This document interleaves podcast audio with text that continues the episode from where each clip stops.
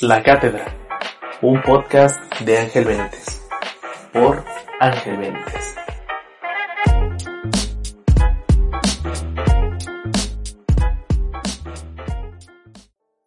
Hola, ¿qué tal? Bienvenidos una vez más. Esto es La Cátedra y yo soy Ángel Benítez. Ya sabes que para mí es un gusto estar aquí contigo en otro lunes de Cátedra. El día de hoy me gustaría hablarte de algo que ha estado en tendencia en los últimos días, algo que ha sido de gran relevancia y que ha estado presente en prácticamente todas las redes sociales. Lamentablemente son sucesos muy tristes, son cosas que de verdad parecen increíbles de que pasen hoy a mitad del 2020. Y la verdad es que este año ha sido muy malo para casi todos, o para todos. Y bueno, comenzamos eh, el año con la posibilidad, y digo posibilidad entre comillas, de desatarse una tercera guerra mundial. Luego llega un virus asiático que viene a joder prácticamente toda la economía mundial y además a someternos en una cuarentena que parece que nunca va a acabar. Y hoy que ya estamos a mitad de año, pareciera que las cosas se están volviendo peor, están empeorando y por lo visto seguirán estando peor por un buen tiempo. Como ya te habrás enterado, a menos de que ibas debajo de una piedra, el pasado 25 de mayo salió a la luz en Minneapolis, Minnesota, el caso de George Floyd, quien tristemente fue asesinado a manos de la policía local. George fue arrestado porque supuestamente, y de acuerdo a los reportes, intentó pagar con un billete falso. Cabe mencionar que George era una persona de descendencia afroamericana y fue arrestado por un grupo de policías blancos. Este caso ha generado el despertar completo de una nación, de un país que se dice ser primer mundista. Este es un claro ejemplo de que Estados Unidos sufre un grave problema de racismo y este acontecimiento ha sido la gota que derramó el vaso. Esto ha provocado que miles de personas salgan a las calles a manifestarse. Sin embargo, el caso de George Floyd no es el único que demuestra la falta de educación y de cultura que sufre un país. El pasado 4 de mayo se dio a conocer el caso de Giovanni López, quien fue arrestado por el simple hecho de no portar cubrebocas y posterior a esto, fue asesinado a manos de la policía. Aquí podemos ver un claro ejemplo de lo que significa o de lo que representa el abuso de poder.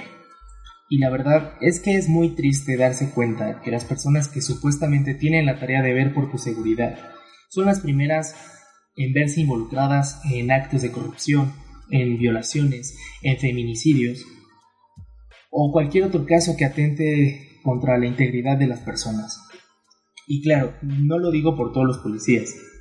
Estoy seguro de que debe haber alguno que esté luchando por no involucrarse en este tipo de actos, en no corromperse, en no ser corrupto.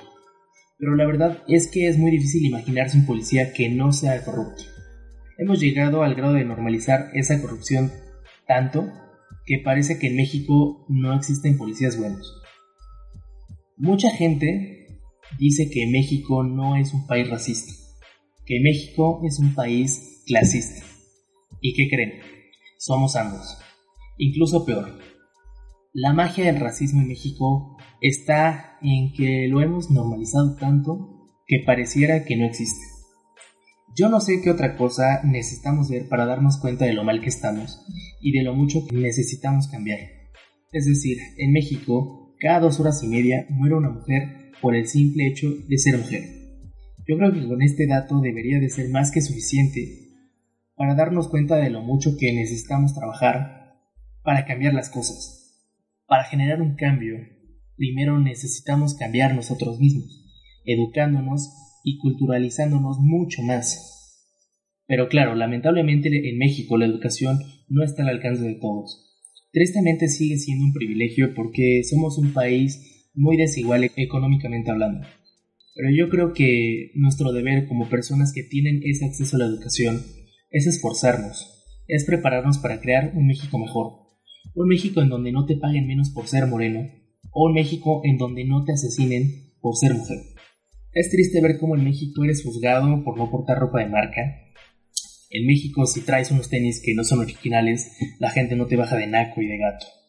De verdad es sorprendente el grado al que hemos llegado de odio hacia las demás personas. La verdad es que con todo este tema de Blackout Tuesday, eh, muchas personas mostraron su supuesto apoyo a esta causa de estar en contra del racismo.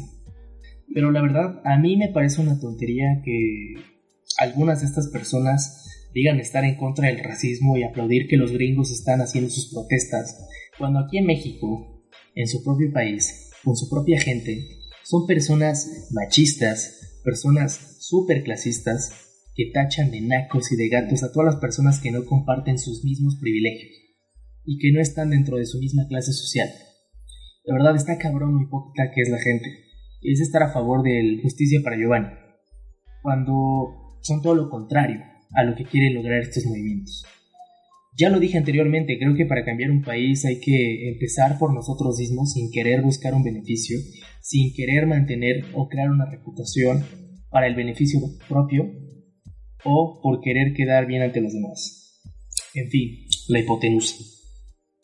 Es importante ver lo que pasa allá afuera con nuestros vecinos, pero también es importante ver lo que nos pasa a nosotros y buscar la manera de crear ese cambio, un cambio que nos beneficie a todos, un cambio para crear un México mejor. Ya lo he dicho en cada episodio que yo no soy máster ni nada por el estilo, pero sí me gustaría invitarte a que pienses si le has hecho daño a alguien por ser diferente. Y si es así, que aprendas de estos errores para no repetirlos en un futuro. Todos somos iguales y todas las vidas importan. Esta fue la cátedra de la semana, espero haya sido de tu agrado. Recuerda darle seguir a este podcast en la plataforma de tu elección para que no te pierdas ningún episodio. También puedes seguirme en Instagram como arroba y nos vemos en una próxima cátedra. Chao. Ya acabó la cátedra de la semana por Ángel Benítez.